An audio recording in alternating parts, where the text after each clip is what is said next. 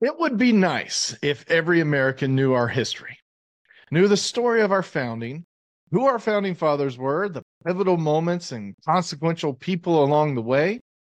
But unfortunately, that just isn't the case anymore. History has been been put on the back burner in public schools, and, and what is being taught is skewed by postmodern revisionists. History is also one of the subjects that homeschool parents seem to struggle with the most teaching their kids. And that is exactly why the History Revolution exists. Our goal is to help fill that void that public education has created and also fill that void that homeschool parents struggle with and expose students to real American history. My name is Matt Gore, and, and I want to welcome you to episode one of the History Revolution. Today, we'd like to wish a happy birthday to Paul Revere. Now, before you start this episode, please make sure that you go to thehistoryrevolution.com slash Paul Revere to download your free Paul Revere podcast companion worksheet. See the link in the description um, down below. And now let's get started with the episode. Paul Revere was born December 21st, 1734, or January 1st, 1735. Now, this date depends on if you're using a Julian calendar known as the Old Style or a Gregorian calendar known as the New Style. His father, Apollos Rivoire, a French Huguenot, immigrated to America at the age of 13. His mother, Deborah Hichborn, was a descendant of English Puritan settlers. Paul was the third of nine children, and he was the oldest surviving male. He apprenticed as a silversmith under his father's tutelage until his father passed away when Paul was only 19 years old. Now, during the French and Indian War, for a short period of time, Paul was commissioned as a second lieutenant in the Massachusetts Artillery. After returning home from war, he began his silversmithing career in earnest. Paul Revere, forensic dentist. Paul Revere was also known as an amateur dentist. In fact, he is referred to as America's first forensic dentist. In order to supplement his income in the tough economy following the French and Indian War, he began cleaning teeth as well as making false teeth from ivory or animal teeth. One of his customers was fellow patriot and friend Dr. Joseph Warren. Dr. Warren was actually the person who sent Revere on his midnight ride, but we'll talk about that more later. Dr. Warren was commissioned as a major general in the Massachusetts militia. Yet he fought as a private because of his lack of military experience. He fought in the Battle of Bunker Hill, where he died on June 17, 1775, defending his fellow militiamen. Fast forward nine months to March of 1776, and the British have evacuated Boston. Revere, along with others, went to the battlefield, hoping to identify those that had died, including Dr. Joseph Warren. During their search, they found a grave with two unrecognizable bodies. However, Revere was able to identify Dr. Warren by the walrus tooth and the wire that he had used to replace a missing tooth. Paul Revere had 16 children. 16! Can you imagine having 15 brothers and sisters? He and his wife, Sarah, had eight children together. Shortly after her death, he married his second wife, Rachel, who also gave him eight children. Political activism. Revere is most known for his political activism. According to the Central Intelligence Agency, or the CIA, Paul Revere founded the first Patriot Intelligence Network on record, a Boston based group known as the Mechanics. Prior to the American Revolution, he had also been a member of the Sons of Liberty, a political organization that opposed incendiary tax legislation such as the Stamp Act of 1765 and organized demonstrations against the British. In December of 1773, Paul Revere was among 50 men who dressed like Native Americans, snuck aboard ships in Boston harbor, and dumped 342 chests of British East India Company tea into the Boston harbor. The Boston Tea Party was a protest of the Tea Act. It was an example of the colonists' commitment to the principles of no taxation without representation. Now, what is taxation without representation? England's war against France in the French and Indian War was very expensive.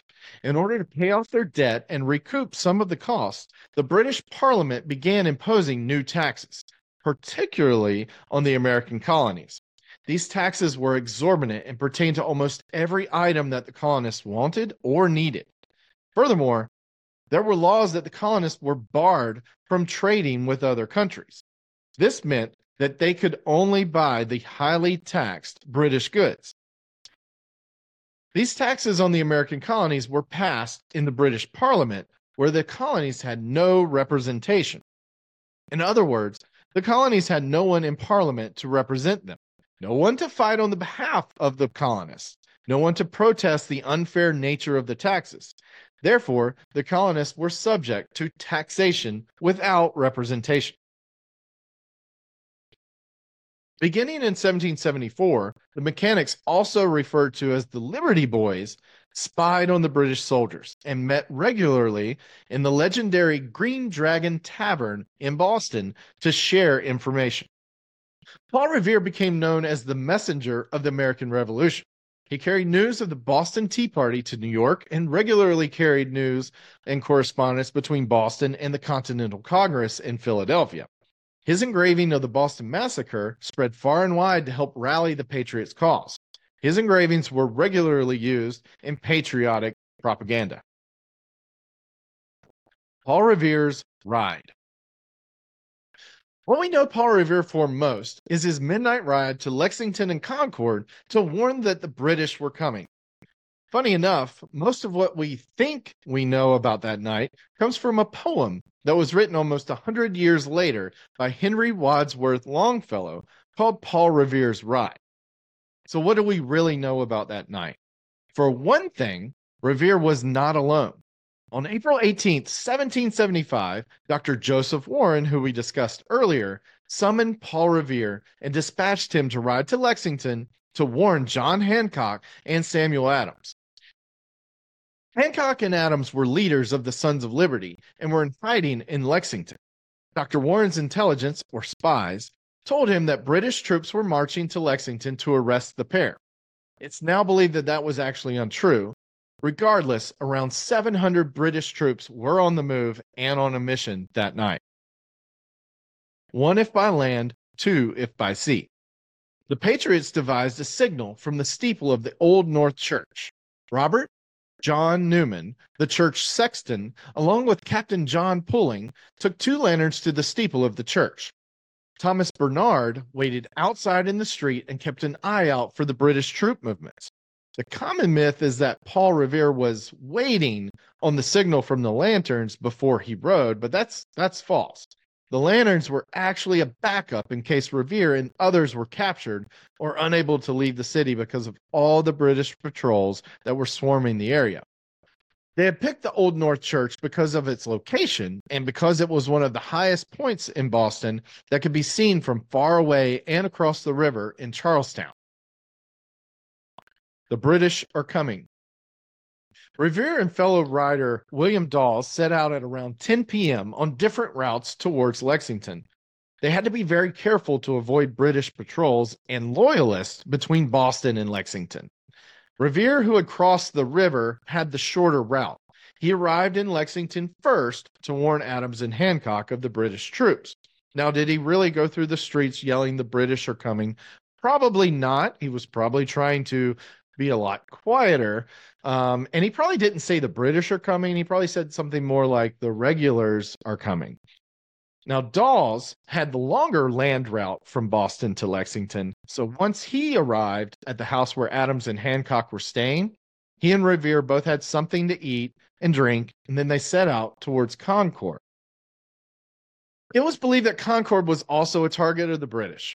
Concord is where the Patriots had stockpiled many of their military supplies, including guns, ammunition, gunpowder, and even cannons. On the way there, they were met by a third rider, Samuel Prescott, who was also a member of the Sons of Liberty. the trio continued on to Concord. Unfortunately, they were intercepted by a British patrol. Now, luckily, Prescott and Dawes were able to escape right away. Revere was held and questioned by the patrol. He was also eventually released, but his horse was commandeered by the patrol. Dawes and Prescott continued on towards Concord, but unfortunately for Dawes, his horse was too tired to continue and he actually fell off. Samuel Prescott, who no one remembers, was the only one who actually made it all the way to Concord to warn them of the British troops. After his horse was confiscated, Revere began walking back to Lexington just in time to witness the battle. The battles of Lexington and Concord were the first battles of the Revolutionary War and certainly considered the spark of the Revolution. During the war, Revere remained dedicated to the Patriot cause. He continued as a messenger and built a gunpowder mill in Canton, Massachusetts. He was also in the Massachusetts militia, but his military career is considered lackluster at best. After the war, Revere continued to grow his business as a silver and goldsmith, as well as starting an iron foundry. He began making bigger things like church bells, cannons, and working with copper. In fact, he opened the first copper mill in North America. He remained involved politically after the war as well. He was an ardent Federalist because he saw how the political system would have benefited smaller businesses like his. He even helped get the Constitution ratified in the state of Massachusetts. Revere lived to be 83 years old and died on May 10, 1818. His legacy, although a bit inaccurate, lives on to this day. Paul Revere was a great patriot, and his actions were pivotal to the founding of this great nation. I want to thank you for watching and listening to the History Revolution. Remember, go to thehistoryrevolution.com slash Paul Revere to download your free Paul Revere podcast companion worksheet.